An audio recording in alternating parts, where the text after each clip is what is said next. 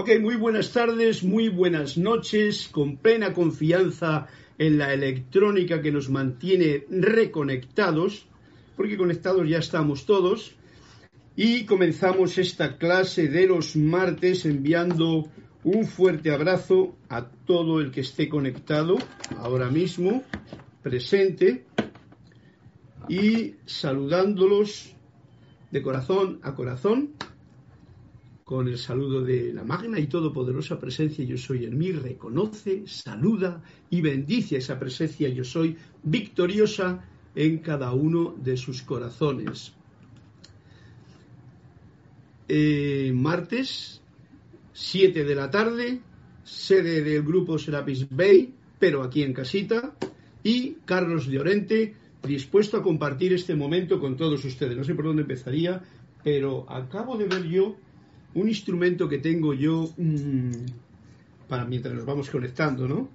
Casi olvidado, porque es muy, muy complicado este instrumento. Le voy a mostrar, siempre conviene que sea un instrumento de música el que abra este momento, porque la voz es un instrumento también. Entonces, este instrumento se llama duduk. Es un instrumento armenio, muy bonito. Tiene aquí una cosita Ahora no sé si lo voy a ser capaz de sonar o no, porque esto es muy complicado, muy fuerte de, tocar. Y tiene esta cosita por aquí, por supuesto tiene la, la...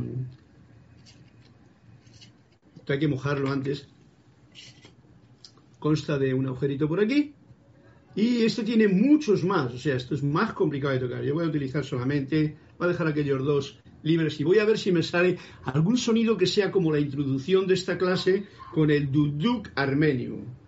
No nos asustéis por la cara que tengo que poner porque esto hay que soplar pero mucho.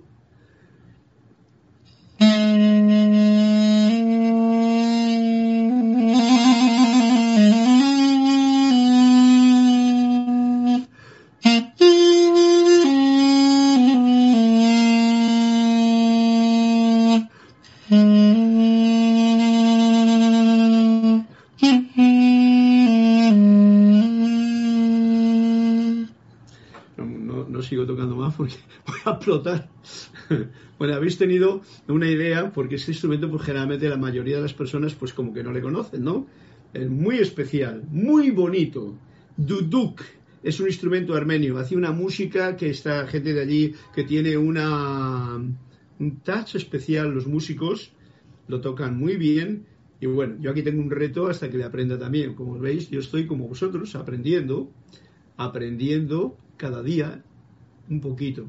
Y estos instrumentos tan étnicos, tan de raíces profundas, pues me dan la oportunidad de profundizar no solamente en toda la, situación que ocurrió en estas mm, filosofías, forma de vida y gente que vive en esa generación de, de cultura tan especial, tan profunda, sino los avatares que tuvieron que pasar y los malos tratos, etcétera, etcétera. Pero aquí está la música siempre permanente, manteniendo en armonía todo lo las dificultades que el ser humano generalmente tiene que pasar en este plano de la tierra en que nos encontramos. Bien, pues una haber hecho una, una introducción de este estilo, voy a chequear, porque yo sí que he visto que había como alguna señal por ahí. Entonces vamos a ver si hay alguien conectado y podemos eh, y podemos a ver Serapis Bay Panamá aquí y estamos mira en vivo y en directo. Así es que veo que sí ya está conectado ya estoy viendo también ahí. Y aquí tengo algunas algunas señales que voy a pasar a leerlas para como sentirnos más en conexión todavía en este momento tan gracioso que nos está dando la vida a todos. Y tenemos a, a Naila Escudero, Dios les bendice. Saludos hermanos y hermanas desde San José. Este es un saludo que todos aquí en común unidad nos estamos haciendo. María Mateo, saludos Carlos desde Santo Domingo, República Dominicana también. Naila Escolero, hoy veamos la página 297. Ok, no tengo ni que decir siquiera que vamos para ahí por ahí. Gracias por darme ese escalón para subir para subir en un punto en la clase. Evelyn Emily Chamorro Molina, bendiciones a todos. Buenas noches desde Toledo, España. ¡Wow, Toledo! ¡Qué hermosa ciudad! Emily, un fuerte abrazo para ti. No, no te tengo en RAM, pero ahora que escucho de dónde eres y, y te veo aquí, que das una señal. Gracias por estar despierta a esta hora, porque no todo el mundo en España está despierto a esta hora para escuchar y atender una clase de aquí. el Escolero, gracias. Flor Eugenia Narciso de Bendiciones Carlos y a todos, reportando sintonía desde Cabo Rojo, Puerto Rico, y me pide también la página 123, con lo cual facilita ya el proceso de la clase Maya. Laura Mena, desde Argentina, buenas noches Carlos, bendiciones y abrazote cuántico desde Argentina. Qué bello viento flipa. ¿Cuál es la nota central de ese viento? la nota central es siempre el corazón, ¿vale? busca en el corazón, sale por la garganta, el viento va al instrumento y tiene todo esto por aquí. Esta yo no sé ni en qué tono está afinada, así es que no te lo voy a decir cuál es la nota de abajo. La del centro, pues puede ser. No lo he chequeado todavía, María. Laura. Eh, me encanta el duduk. Cuando lo escuché la primera vez quedé prendida. ¿Quién es María Mateo? Sí, yo también, realmente. Y me lo regaló alguien que fue allí a, mm, ¿cómo se llama? Armenia y me dio este regalito con lo cual lo agradezco mucho, pero ya digo, como me habéis visto, he tenido que hincharme, ¿no? Para tocar, o sea, así como, como, como Luis Armstrong cuando toca la trompeta, me salen por aquí los... Y entonces, pues como que tampoco quiero hacer esfuerzos excesivamente exagerados, ¿no? Porque será porque no lo estoy haciendo bien o algo por el estilo. Ok, Emilio Narciso, Dios te bendice, Carlos, gracias por mostrarnos ese instrumento. Profundo sonido, sí, ah, lo habéis podido captar. Ok, yo lo escucharé más tarde a ver cómo ha sonado. Charity del, Charity del Soc. Hola, muy buenas noches, Carlos. Dios te bendice, hermano, desde Miami, Florida. Y Duduk Duo, recomiendo Arsaxajas Kian, San Pedro Ustache. ¡Wow! Ok, bueno, está diciendo pues alguien, porque esto ya sabéis que hoy día uno pincha en el, ¿cómo se llama? En el... Voy a poner esto para tapar, para que no me vea yo ahí. Así miro yo a vosotros. Pincha uno en el YouTube y aparece más cosas de las que uno quiere. O sea que hay que estar bien alerta para no perder el tiempo. Pero cuando uno va en concreto a tantas cosas que hay, que hoy día la gente está expresándose a través del YouTube, como estoy haciendo ahora mismo yo, eh, pues ahí tenemos una serie de oportunidades para conocer y para compartir y para enterarnos de muchas cosas que de otra forma, pues antiguamente, pues no conocíamos, ¿no? Así es que se está a vuestra disposición. El duduk. No toco más porque ya es bastante. Voy a ponerle la cosita para que no se me pierda. Ya cuando practique haré una, una tocata con fuga.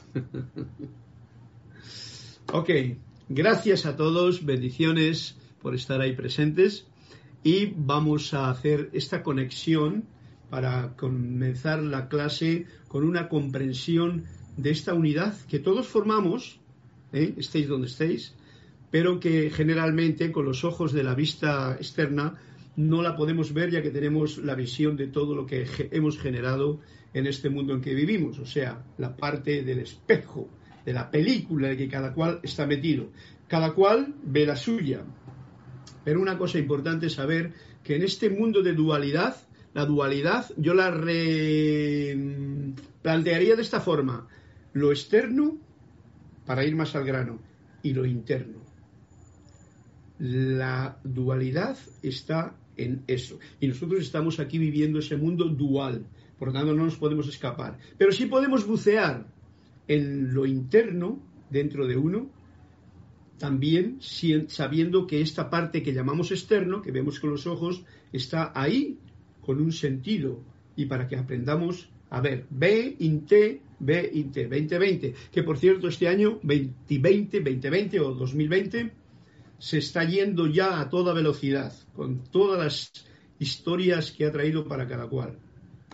Por lo tanto, os invito a que conmigo hagamos una mm, reconexión consciente con el ser que yo soy, que tú eres, la magna presencia yo soy, la fuente dentro de cada uno de nosotros. Para eso, sencillamente, sientan conmigo mientras damos esta afirmación. Magna y todopoderosa presencia yo soy, fuente de toda vida, anclada en mi corazón y en el de todo ser humano. Yo te reconozco como la única presencia, el único poder, la única fuente y suministro en todo el universo. Y ahora pongo mi atención en ti y te invoco a la acción. Asume el mando de mi atención, de mis cuerpos emocional, mental, etérico y físico que conscientemente te ofrezco. Derrama tu corriente de luz, tu energía, tu amor, sabiduría y poder en cada latido de mi corazón. Ahora encaro tu eterno amanecer y sol de mediodía y recibo tu magna presencia, esplendor y actividad en esta actividad presente en la que ahora estamos involucrados y en todas las actividades de ahora en adelante en el resto del día. Gracias, Dios Padre Madre, porque así es.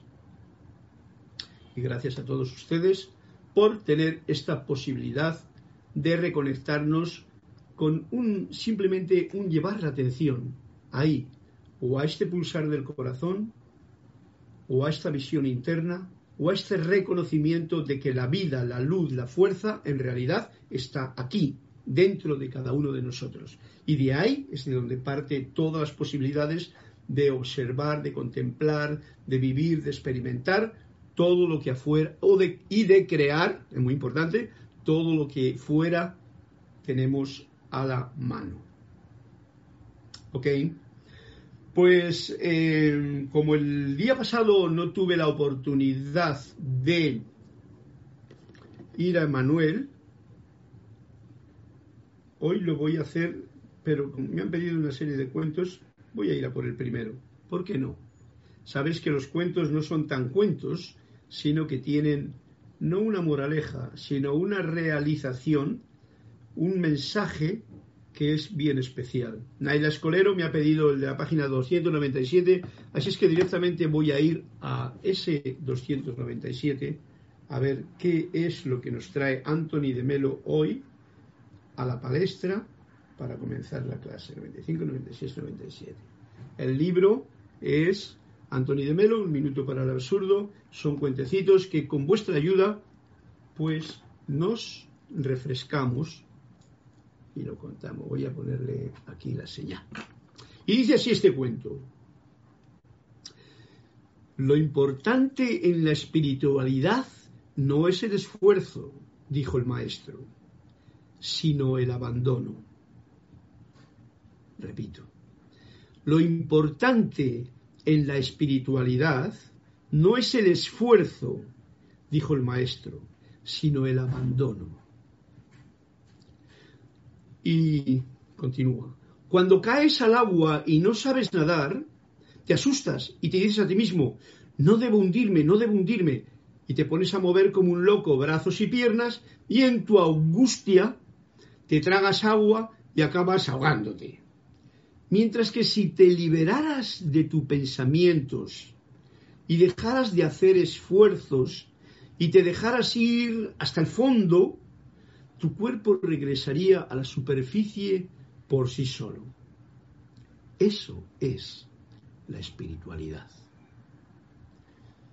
Bueno, Naila, este cuento, yo que lo he entendido bien, espero que vosotros también, me está definiendo con plena claridad algo que nosotros, metafísicos, estudiantes, filósofos, religiosos, todo lo que queramos llamar, nos pasamos por lo alto. Y claro, nos vemos en todo ese quilombo, como dirían en Argentina, mental, elucubraciones, filosofías, libros, eh, recorrer caminos, hacer no sé qué y tal, que precisamente no tienen nada que ver lo que nos dice aquí el maestro. Y este es un maestro de verdad. Y nos pone no solamente la, digamos que la frase que indica lo que es la espiritualidad, sino un ejemplo bien claro que le voy a recapacitar porque me ha gustado y me quiero regodear en. Esta mañana yo me estaba bañando, eh, como hago siempre ejercicio ahí en la piscinita, que tengo un ratito, no a nadie además, muy bueno eso. Y entonces eh, estaba comprobando esto mismo precisamente, de lo bien que se puede uno eh, mover en el agua, en el cuerpo emocional, sin tener que hacer ningún esfuerzo. Y te quieres, te echas para arriba y nadas sin tener. Y te echas para un lado y tal. Procurando que no se te meta el agua por los oídos, claro, porque es un rollo. Y luego para abajo y para arriba y por aquí. Y mueves y, te, y haces ejercicio mejor, yo personalmente, mejor que que cuando vas a... que incluso cuando caminas. Voy a decirlo así. Es lo que tengo ahora, así es que lo voy a dar auge. Lo importante en la espiritualidad no es el esfuerzo, sino el abandono. Bien.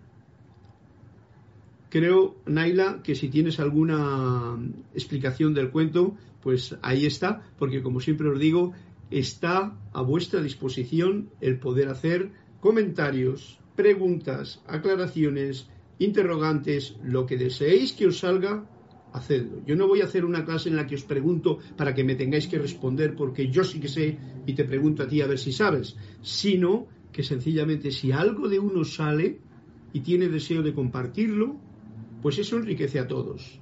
Y eso es bien importante. Y esto es una de las cosas en que ahora os preguntaréis, bueno, ¿y entonces de qué se trata la espiritualidad? ¿Cómo es abandonarse? Pues abandonarse es sencillamente dejar que el ser que hay en uno se manifieste sin la interferencia del poco yo. Una definición del momento que acabo de hacer yo, ¿vale? Sabéis que me gusta eh, expresar justamente este abandono que tengo yo, porque yo me abandono a la hora de dar una clase. Sencillamente tengo estas, estas notas para poder eh, llevar un ritmo de esta partitura que es esta clase pero va saliendo. Y yo mismo me maravillo en el momento en que te reconectas, que es lo que acabamos de hacer, con la luz de la presencia que vive en cada uno de nosotros, y te abandonas a esa luz, todo lo demás, como decía Jesús, el Maestro, se te dará por añadidura. Estas que son palabras muy bonitas, la gente no cree en ellas y entonces lucha por ser espiritual, por ganarse el pan con el sudor de la frente, por trabajar para conseguir no sé qué y no sé cuál, y así se enrolla en cada espino y cada zarza que le atrapa, ¿eh? todo por conseguir la flor de la espiritualidad, que la ve allá, en vez de aquí, aquí, en el abandono. Y entonces, pues luego al cabo un rato está enzarzado, porque ha querido conseguir la espiritualidad que la veía allá con los ojos de ver afuera y estoy dando una explicación del cuento, tal y como le veo ahora mismo yo. Y, entonces, al cabo un rato lo único que tiene son zarzas por todos los lados, pinchazos por todos los sitios, descontento y hasta bastante desarmonización. No sé si habéis captado la imagen. La imagen que quería traer yo es quien ve una flor allá y para coger esa flor, que es la espiritualidad, se mete entre zarzas y se queda enzarzado. Pero el ejemplo que nos pone el maestro es más interesante todavía. Cuando caes al agua y no sabes nadar, y esto es lo que ocurre, te asustas, que es lo que ocurre con la gente generalmente, ¿no? A no ser que estés tú solo. Y entonces, pues igual no te asustas. Y te dices a ti mismo, no debo hundirme, no debo hundirme.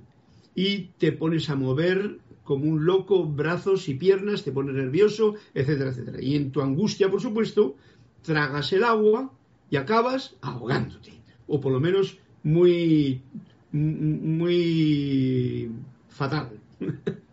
Mientras que si te liberaras de tus pensamientos, fijaros, el pensamiento ya sabéis que es una cosa del poco yo, con sus miedos que generan toda esa angustia, y te dejaras de hacer esfuerzos y te dejaras ir, llevar por los brazos de la vida, del agua, haz cuenta que nosotros somos agua en un 70 o X por ciento, entonces te dejas llevar por los brazos del agua, te dejas ir hasta el fondo, tu cuerpo regresaría a la superficie, ¿eh? tú respiras, si tienes aire dentro y estás tranquilo, el cuerpo flota porque tiene aire dentro.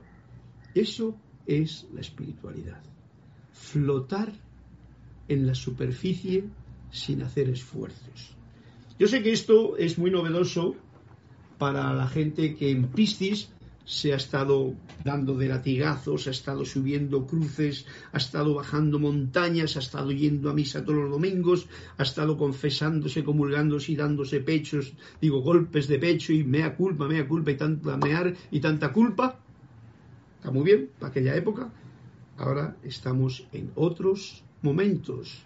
La edad dorada del amado Maestro Saint Germain con como máximo el fuego violeta transmutador, que es algo que es el fuego de la vida, liberándote de todas las culpabilidades y tonterías que hemos creado o que nos han creado y que nosotros hemos aceptado. Por lo tanto, flotemos cada día, cada uno que lo pruebe en su propia vida, porque no hay que creer lo que el otro dice, sino que hay que crear tu propia experiencia de vida. Yo reduzco mi día a un día. Entonces muero por la noche, ya lo he dicho alguna vez, y por la mañana resucito agradecido de poder abrir los ojos y estar aquí. Porque podría ser, como a muchos les ocurre, que oye, que no me, que me voy por la noche, ¿no? Ahí. Entonces, ¿qué ocurre? Que cuando uno tiene como, mm, no como meta, sino como, como vitalización para experimentar un día, 24 horas, uno es rico, tiene 24 como perlas, 24 horas. ¿Qué haces con ellas?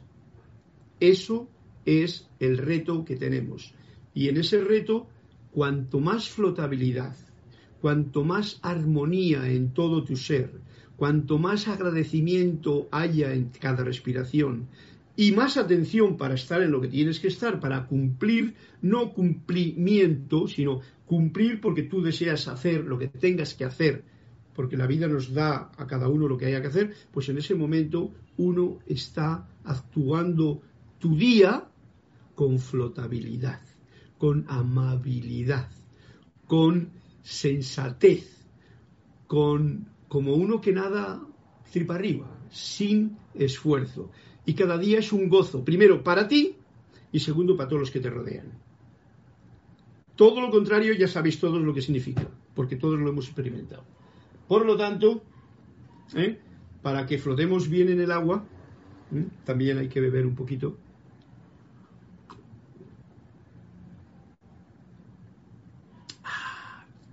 este agua agradecida, que es el elemento con el que nos bañamos por dentro y por fuera, como el caso del cuento.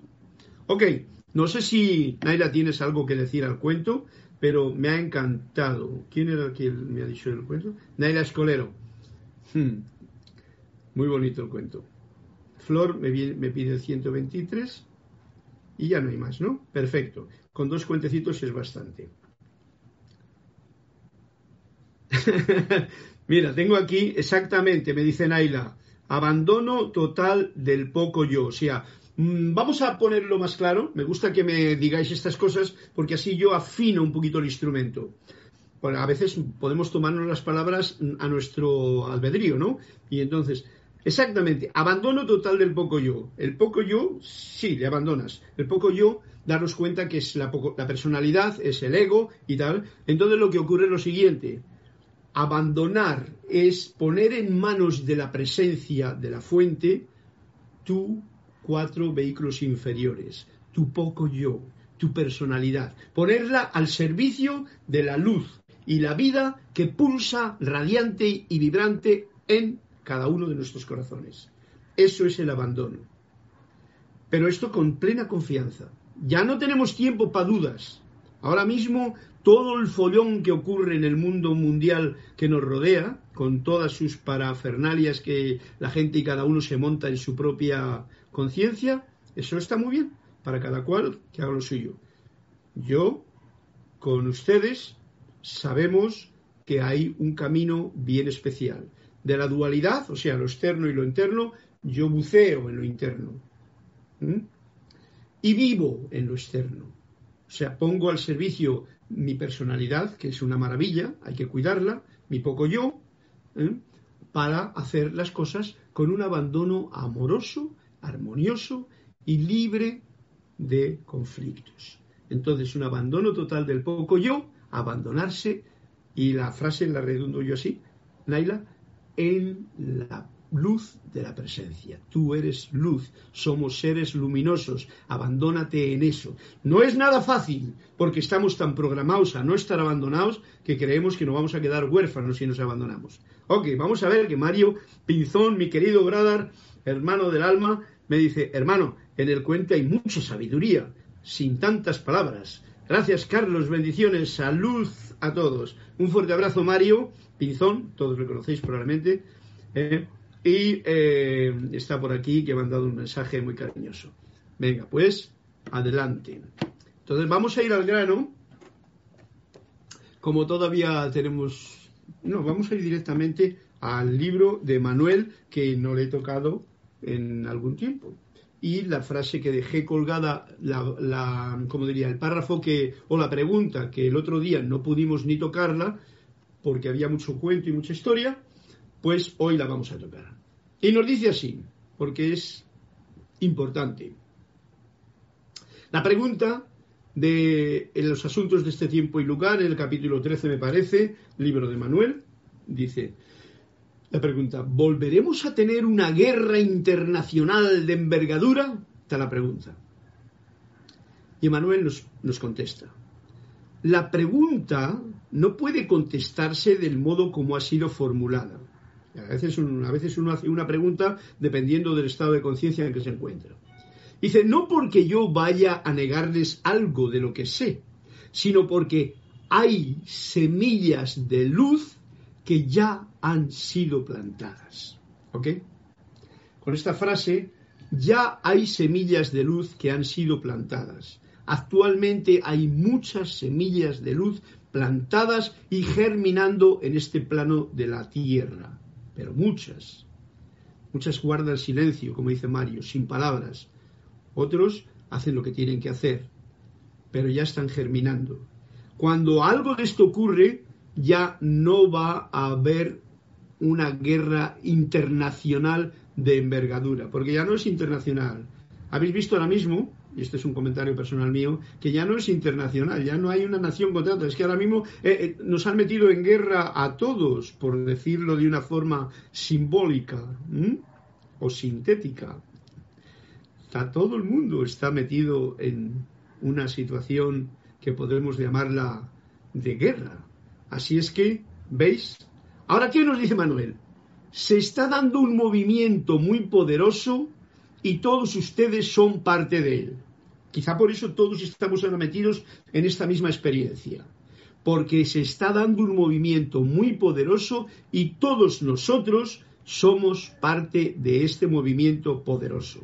Las guerras, así como los terremotos, fijaros, guerra, terremotos son cosas que remueven, remueven cimientos de cosas que están como ancladas y estancadas, no pasan así porque así. Son generados por razones que trascienden las líneas políticas de la diferencia.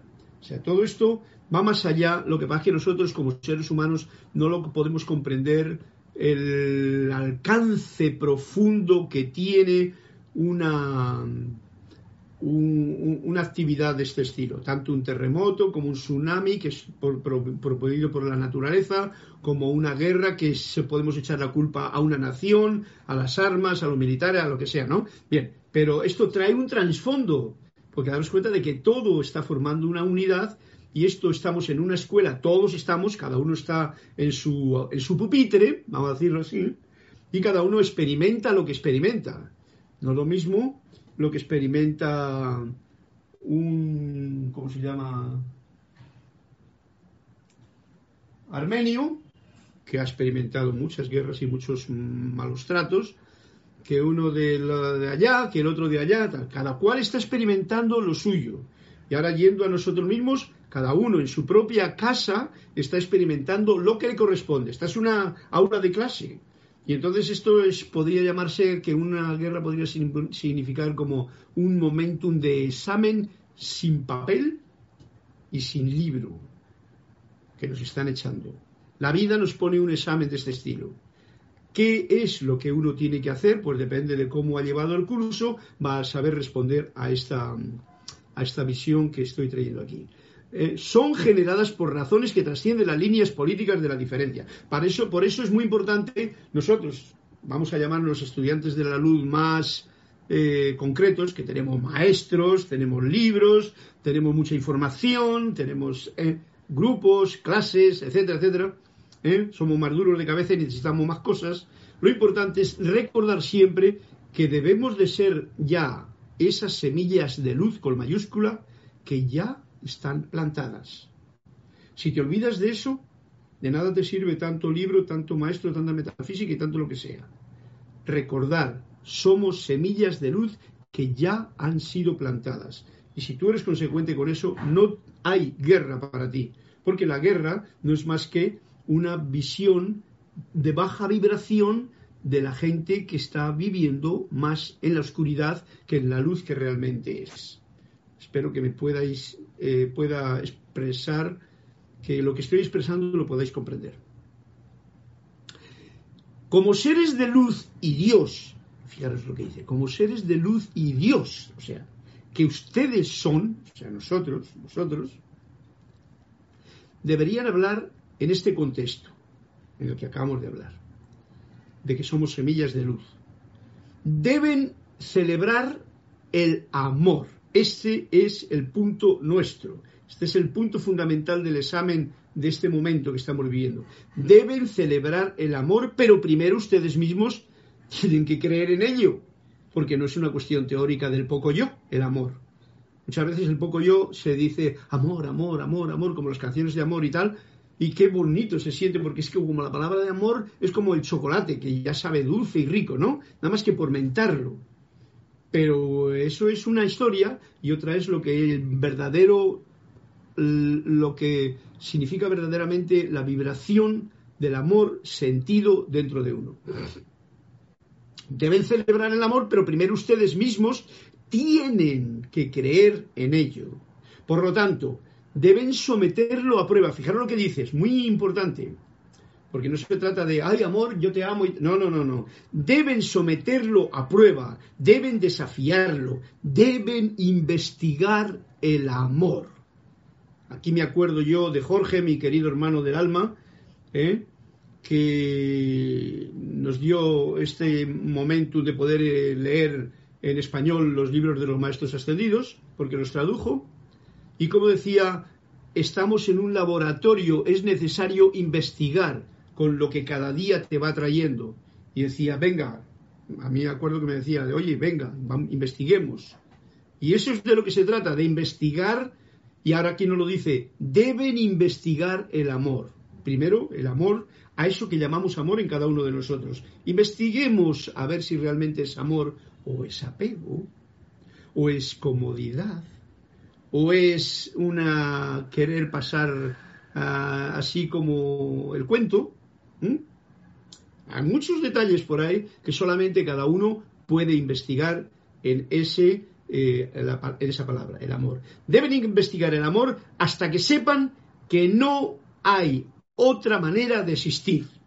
Fijaros, no hay otra manera de existir más que manifestando el amor, amando a todo y a todos.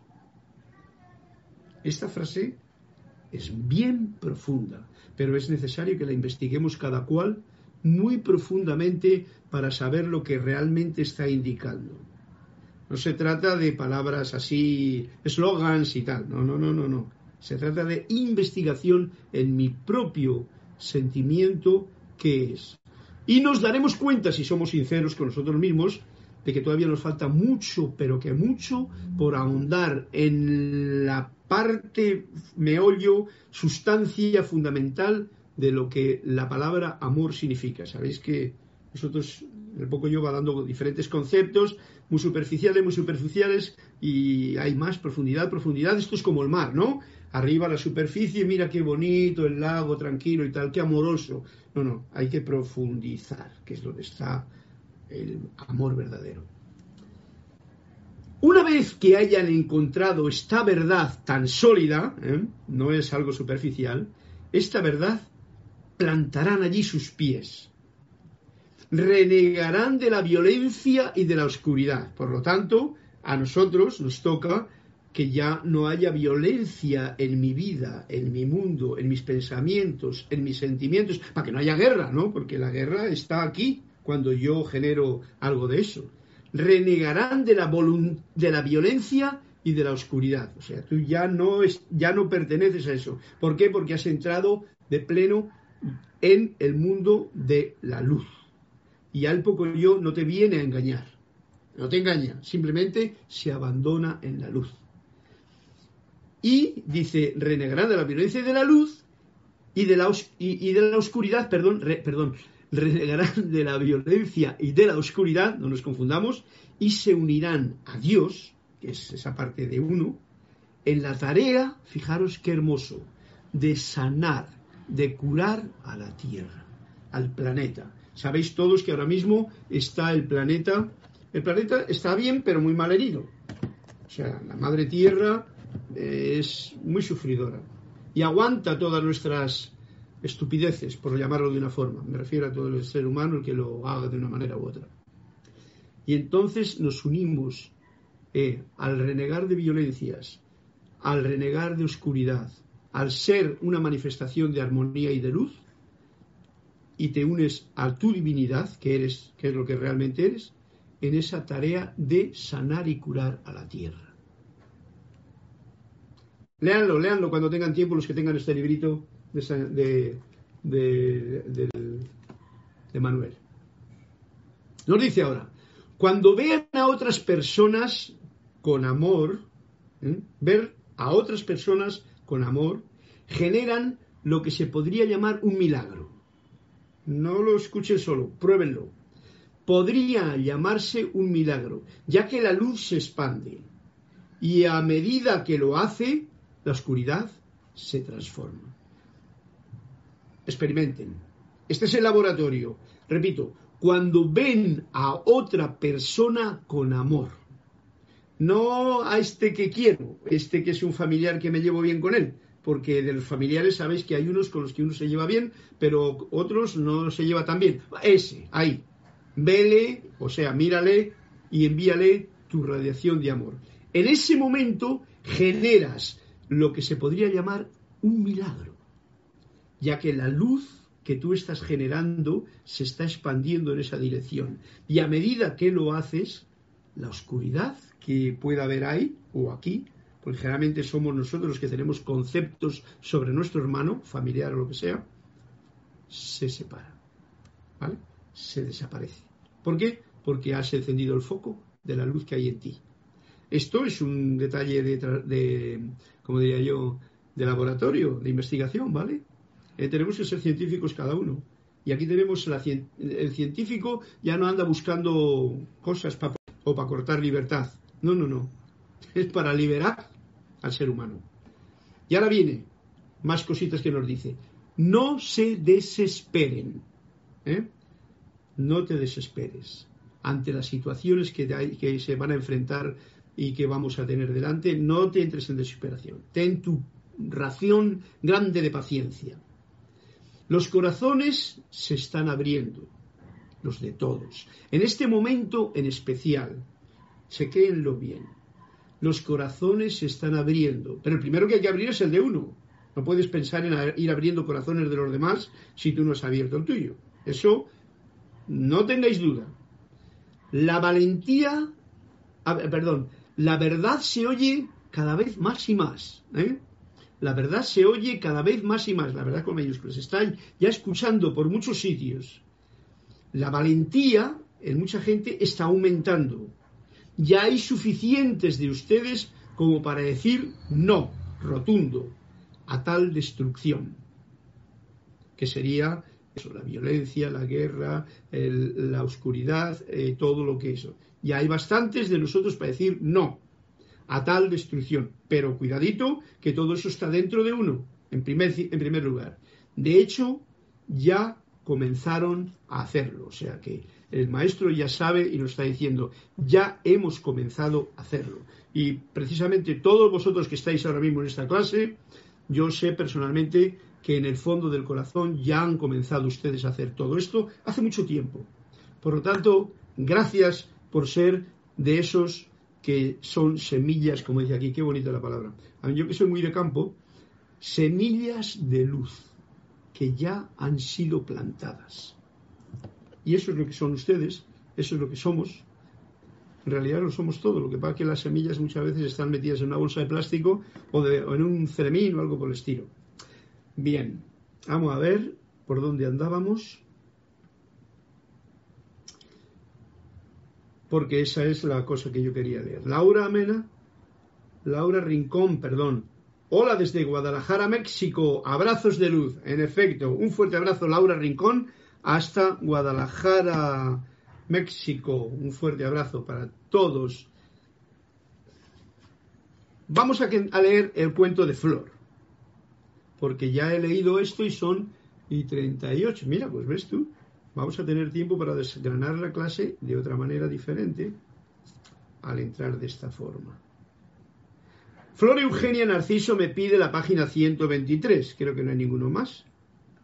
Página 123, Flor desde Puerto Rico, en la página 123 dice así. ¿Habéis visto lo importante que era el cuento que nos ha contado Naila antes? ¿Eh? Que no se olviden estos cuentos y que cada vez vayáis al agua, podáis dejaros flotar. Y en la vida, flotemos. Ciento. A ver dónde está la cosa.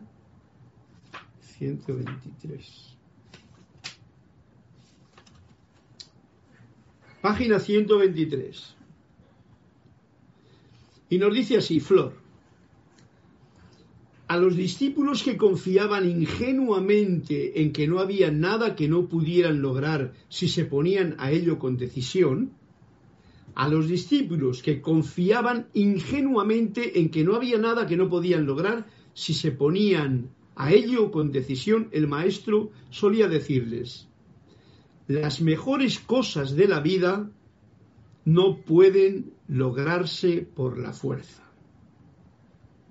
Como veis, el cuento va ligado con el anterior. El anterior nos hablaba de abandono, de no forzar nada, y este nos está diciendo, los, los discípulos dicen, no, yo aquí me empeño con esto y lo voy a lograr. Claro que lo vas a lograr pero igual te rompes la cabeza contra la pared si quieres pasarla a través y no por la puerta. Las mejores cosas de la vida, dice el maestro, las mejores, ¿eh? Hay otras que no son tan mejores y uno tiene que poner demasiado esfuerzo en ello, ¿no? Por ejemplo, tú quieres comprarte un coche, un carro, como se dice por aquí, y por supuesto tienes que pagar tus mensualidades, que tiene, implica que tienes que trabajar, etc. Pero esa no es la mejor cosa de la vida, ese es un carro que te lleva de aquí para allá, generalmente te lleva a tu trabajo, en el que ojalá estés a gusto haciéndole. Las mejores cosas de la vida no pueden lograrse por la fuerza. Y nos dice así, puedes obligar a comer, pero no puedes obligar a sentir hambre. Puedes obligar a alguien a acostarse, como a los niños pequeños, ¿eh? Entonces vamos a ver cómo... Pero no puedes obligarle a dormir son datos que nos está trayendo a nuestra comprensión. Puedes obligar a que te elogien y te digan, oh, venga, aplaudan, aplaudan, aplaudan, aplaudan, mira qué bien que ha quedado esto. Pero no puedes obligar a sentir admiración. Eso no se puede, porque la admiración es otra cosa, eso es más importante. El dormir es una cuestión de uno, el sentir hambre es una cuestión de aquí. Eso no se puede obligar. Seguimos. Puedes obligar a que te cuenten un secreto. No, no, si es un secreto, cuéntamelo, cuéntamelo, que yo no se lo cuento a nadie. Eh, venga, te obligo a que me lo cuentes, incluso te pincho. Pero no puedes obligar a inspirar confianza. Es más bonito el tener confianza ¿eh? que el obligar a alguien a que te cuente un secreto por obligación. No porque tiene confianza en ti, sabes que confía y tal. Aunque eso de lo del secreto y lo de la confianza de secretos yo no sé, tengo mi punto de vista al respecto. Pueden obligar a que te sirvan. Tú puedes obligar a alguien a que tú me vas a servir y yo te voy a pagar. Y, te pago bien, pero tú me sirves como yo quiero. Y cuando yo quiero y como yo quiero. Pero no puedes obligar a que te amen. Son, digamos que, frases que están dando las dos visiones en este cuento de lo que significa forzar para lograr algo o cómo las mejores cosas de la vida no se pueden lograr forzando. ¿eh? Entonces, el que te sirvan no es la mejor cosa de la vida. ¿eh? Es más, generalmente te hacen y te convierten a ti en un inútil porque no haces lo que podrías estar haciendo. Pero como igual tienes dinero, pues bueno, pagas a otro y te lo hace. Eso no quita nada para que esas cosas ocurran y sea parte del plan y sea todo equilibrado si lo haces con amor, con cariño, con respeto, con reverencia, sin forzar, ir comprendiendo que esa persona que te sirve igual es un ángel que te está cuidando. ¿Eh? Y encima, bueno, tú juegas con lo de darle un dinero, pero no puedes forzar a que te amen. Eso sería una cosa que va a salir de esa persona.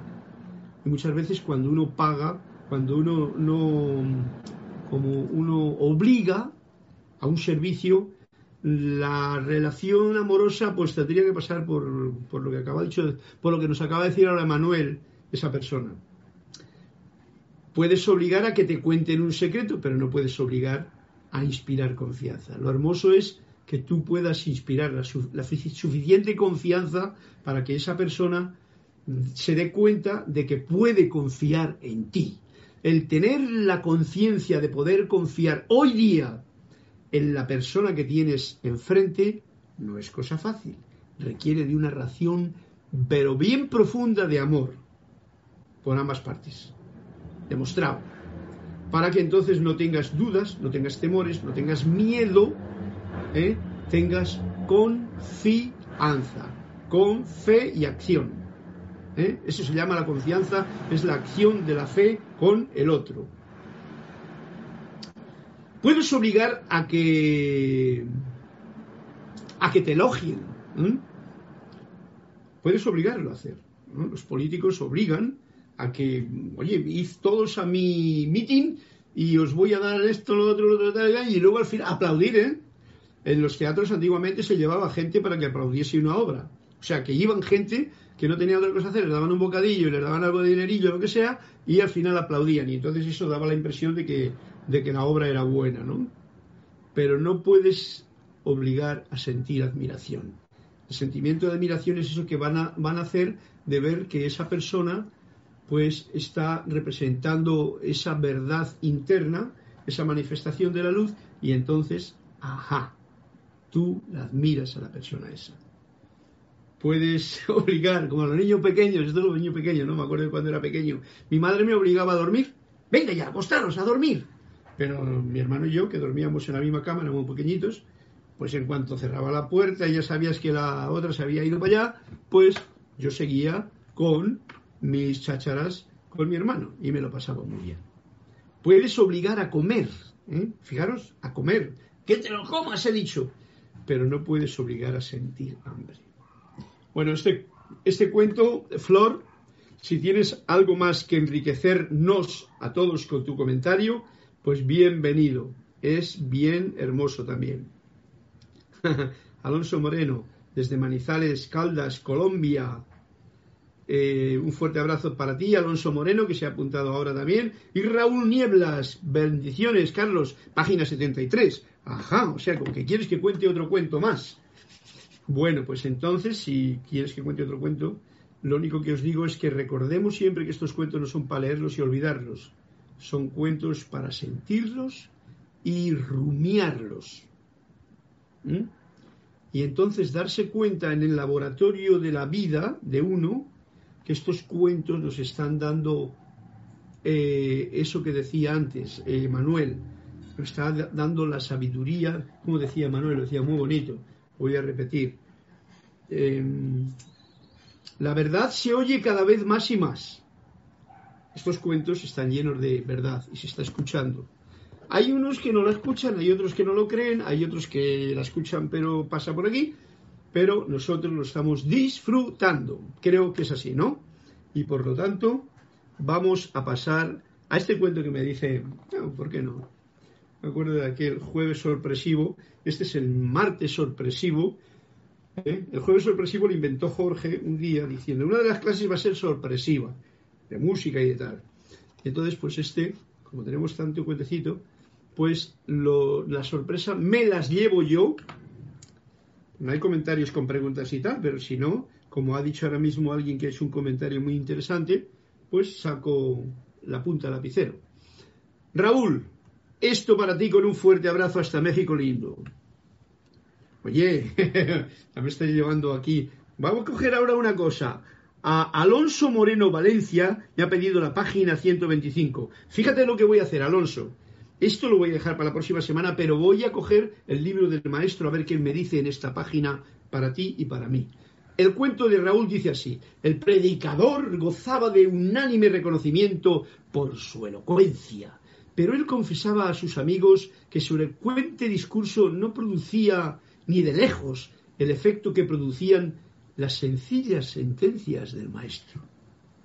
Y después de convivir durante una semana con el maestro, pudo saber exactamente la razón de ello. Cuando él habla, dijo el predicador, sus palabras expresan el silencio. Las mías, en cambio, tan solo expresan el pensamiento. O sea, el predicador se dio cuenta todo lo que hemos tenido nosotros durante todo este tiempo de predicación cristiana. Púlpitos y púlpitos, la gente diciendo lo que se aprendía, lo que se leía en los libros y lo que decía que que le habían dicho que había que decir. Todo era intelectualoide, mentaloide, filosóficamente o teosóficamente mental. Pero no provenían del silencio cuando escuchas el silencio interior, entonces las palabras resuenan con más poder en tu mismo, en tu misma atmósfera. Tienen mayor precisión. Y eso se dio cuenta el predicador de este cuento, Raúl. Cuando él habla, se dio cuenta el predicador que pasó un tiempo con el, con el maestro, sus palabras expresan el silencio. se dio cuenta de que las suyas, mías, en cambio, tan solo expresan el pensamiento. ¿eh? Yo tengo que acudir al pensamiento, leo un cuento y me sorprendo, y entonces digo, ¿qué me da? Pero bueno, yo recibo y entonces pues me lo paso bien con vosotros, ¿no? Y ahora vamos a el, el de la cuestión. Alonso Moreno, Valencia, que no es de Valencia, me ha pedido la página 125. Y yo, astutamente y saliendo de la rutina del cuento, me voy al libro de Saint Germain y voy a la página 125, porque todo el libro de la vida está siempre abierto. Y en el 125, fijaros que este es el riesgo que yo me atrevo a disfrutar con vosotros. en la página 125, Alonso Moreno Valencia, no hay un cuento, hay un discurso de el amado maestro Saint Germain. Y como no le he tocado, pues tiene una invocación que, que no la hago, es una invocación, ya la hemos hecho antes, pero el discurso dice pensamiento creador. Creo que ya lo hemos leído en algún momento, pero por algo me lo has traído a la palestra en este momento. Al reconocer a los poderosos mensajeros de Dios y su continua vertida de esa suprema esencia y energía, de la misma manera sabemos que sólo hay unos, un proceso mediante el cual ellos vierten esto, y es el pensamiento. El pensamiento, dice, es uno de los medios más poderosos de la creación. Y así como crea las cosas más pequeñas, asimismo crea las más grandes el pensamiento. Ahora voy a acentuar yo porque algunas cosas están escritas, pero hoy en la clase hemos recibido mayor información todavía, en el laboratorio de la clase de hoy. Esto ilustrará cuán necesario es que la humanidad gobierne sus pensamientos y sentimientos. Así, los hombres gobernarían, gobernarán todas las actividades externas en producción armoniosa.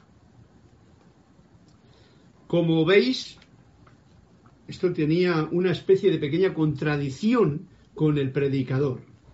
Pero estas son palabras de Saint Germain, vamos, son palabras que vienen en el libro de Saint Germain, Instrucción de un Maestro Ascendido, y nos dice así, el pensamiento es uno de los medios más poderosos de la creación. Sabéis todos la dinámica de una creación. Es pienso, siento y actúo. Voluntad del sentimiento con el pensamiento. La parte científica puesta al servicio del sentimiento emocional y en la acción de la propia voluntad. Entonces uno crea. El, pensamiento del cura del cuento de, Raúl antes se refería a ese que coge de un libro una idea, un pensamiento, o lo coge de YouTube, o lo coge de, de Facebook, o lo coge de cualquier sitio, ¿eh? y ese pensamiento que no ha salido de aquí dentro, ese pensamiento lo expande, lo cuenta, lo predica. Eso no tiene la fuerza que tenía lo que el, predicador sentía del maestro. Aquí viene el kit de la cuestión. Y nos dice Saint Germain, el pensamiento es uno de los medios más poderosos de la creación. para crear el pensamiento es ese medio que tenemos el ser humano, porque el, intelecto, el pensamiento, son herramientas maravillosas que no tenemos ni idea del alcance tan profundo que tienen y que las tenemos demasiado despistadas. El pensamiento es uno de los medios más poderosos de la creación. Y así como crea las cosas más pequeñas, y cuidado, aquí yo voy a poner como la ley que el mismo Saint Germain nos dice, porque muchas veces estos libros, sabéis que estos libros están escritos por alguien, con un nivel de conciencia, ¿vale? Porque los maestros no han escrito ningún libro. ¿eh? Lo digo yo claramente para que no os equivoquéis. Nadie, ni, ni Jesús, ni Buda, ni nadie. No, estos son guías que tenemos aquí, bastones, el, eh, Saint Germain dice, lo que pienso y siento, eso atraigo a la forma. Lo que piensas y sientes, eso atraes a la vida. ¿eh? Y lo que piensas y sientes y activas con tu voluntad, eso es lo que se manifiesta en tu vida. Por lo tanto, dice, ojo a lo que piensas, ojo a lo que sientes, que es lo que nos está diciendo aquí, porque tú eres creador con eso. Entonces, Así como las cosas más pequeñas tú puedes crearlas con el pensamiento y el sentimiento, puedes crear una cosa pequeña, vamos a suponer que yo puedo crear, pues, un cojo un palo y hago una flauta. ¿no? hago un agujerito y tal, o puedo pegar, o puedo crear un, dibujo, o puedo crear algo así. Con el yo lo pienso, lo siento y lo actúo. Esto ilustrará, y este es un punto, el, que, el cuento que nos está trayendo, porque este es un, un cuento también, ¿eh? como el de hoy esto ilustrará cuán necesario es que la humanidad, o sea, tú, yo, nosotros somos humanidad. La humanidad no son los de allá, somos nosotros. Gobierne sus pensamientos, y aquí lo pone también, y sentimientos, porque antes solamente había puesto pensamientos, sus pensamientos y sentimientos. De esa forma, si tú gobiernas el pensamiento y el sentimiento, los hombres gobernarán o gobernarían todas las actividades externas, ¿cómo las gobernarían? En producción armoniosa. O sea, cuando uno es maestro y dueño de su pensamiento y de su sentimiento, no va a crear algo que va a causar desarmonía, que va a causar un daño a otra persona. Daros cuenta, por ejemplo, hoy, yo por ejemplo que siempre me maravillo de cómo tenemos un mundo ahora mismo que está basado el negocio principal en las armas, militares y tal, todo por el negocio. Esta gente no piensa y siente con esta capacidad. Piensan en lo que piensan y crean lo que crean. Y lo que están creando son cosas destructivas para la humanidad. Por lo tanto, no están jugando, no están leyendo este cuento que nos estás contando. ¿eh? Eh, ¿cómo se llama? Alonso Moreno Valencia. Este es un cuento que nos está contando Saint Germain para que le demos en cuenta. Por lo tanto, ojo al dato. Repito, esto ilustrará cuán necesario es, y esto es el valor de toda la clase esta, de que la humanidad gobierne su pensamiento y sentimiento. Así los hombres, o sea, tú, yo, gobernaríamos todas las actividades, todas las actividades externas de nuestro día en producción armoniosa. Y eso es lo que a los maestros ascendidos eh, nos están diciendo, mantengan la armonía, mantengan la armonía constantemente, porque de esa forma, si hay armonía, pues todo lo demás puede ser creativo. Este cuento que tú has leído, Alonso Moreno Valencia, vale oro. Como ya no queda tiempo para, para, el cuento, te prometo dejarle para la próxima semana el cuento de la página de 125. Lo voy a apuntar aquí para que no se me olvide por si acaso luego no lo veo en los comentarios. Adriana Pepe, bendiciones desde Argentina.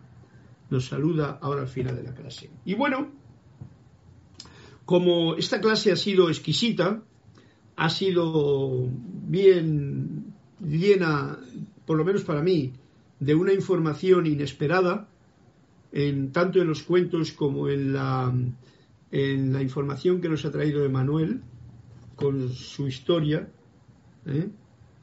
todo, pues yo estoy bien agradecido y para manifestar ese agradecimiento, pues qué mejor cosa que despedir la clase con un poquito de esta flauta. Esta flauta, esta flauta tiene un poquito más de, de posibilidades para mí, porque no me tengo que pinchar tanto, y así despedimos este momento de clase con estas notas.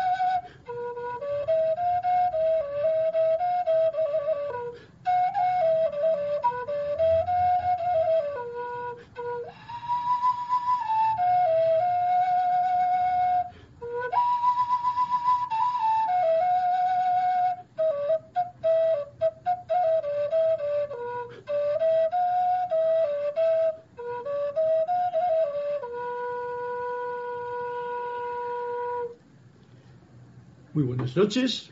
Muchas gracias a todos ustedes por su participación. Un fuerte abrazo de luz desde mi corazón hasta sus hogares, llenando e inundando de esta alegría, esta armonía, este entusiasmo de vida que es lo que debe de crecer para tener un día pleno, amoroso, armonioso, creativo y eso es lo que deseo para cada uno de ustedes. Hasta la próxima oportunidad que tengamos, la próxima semana.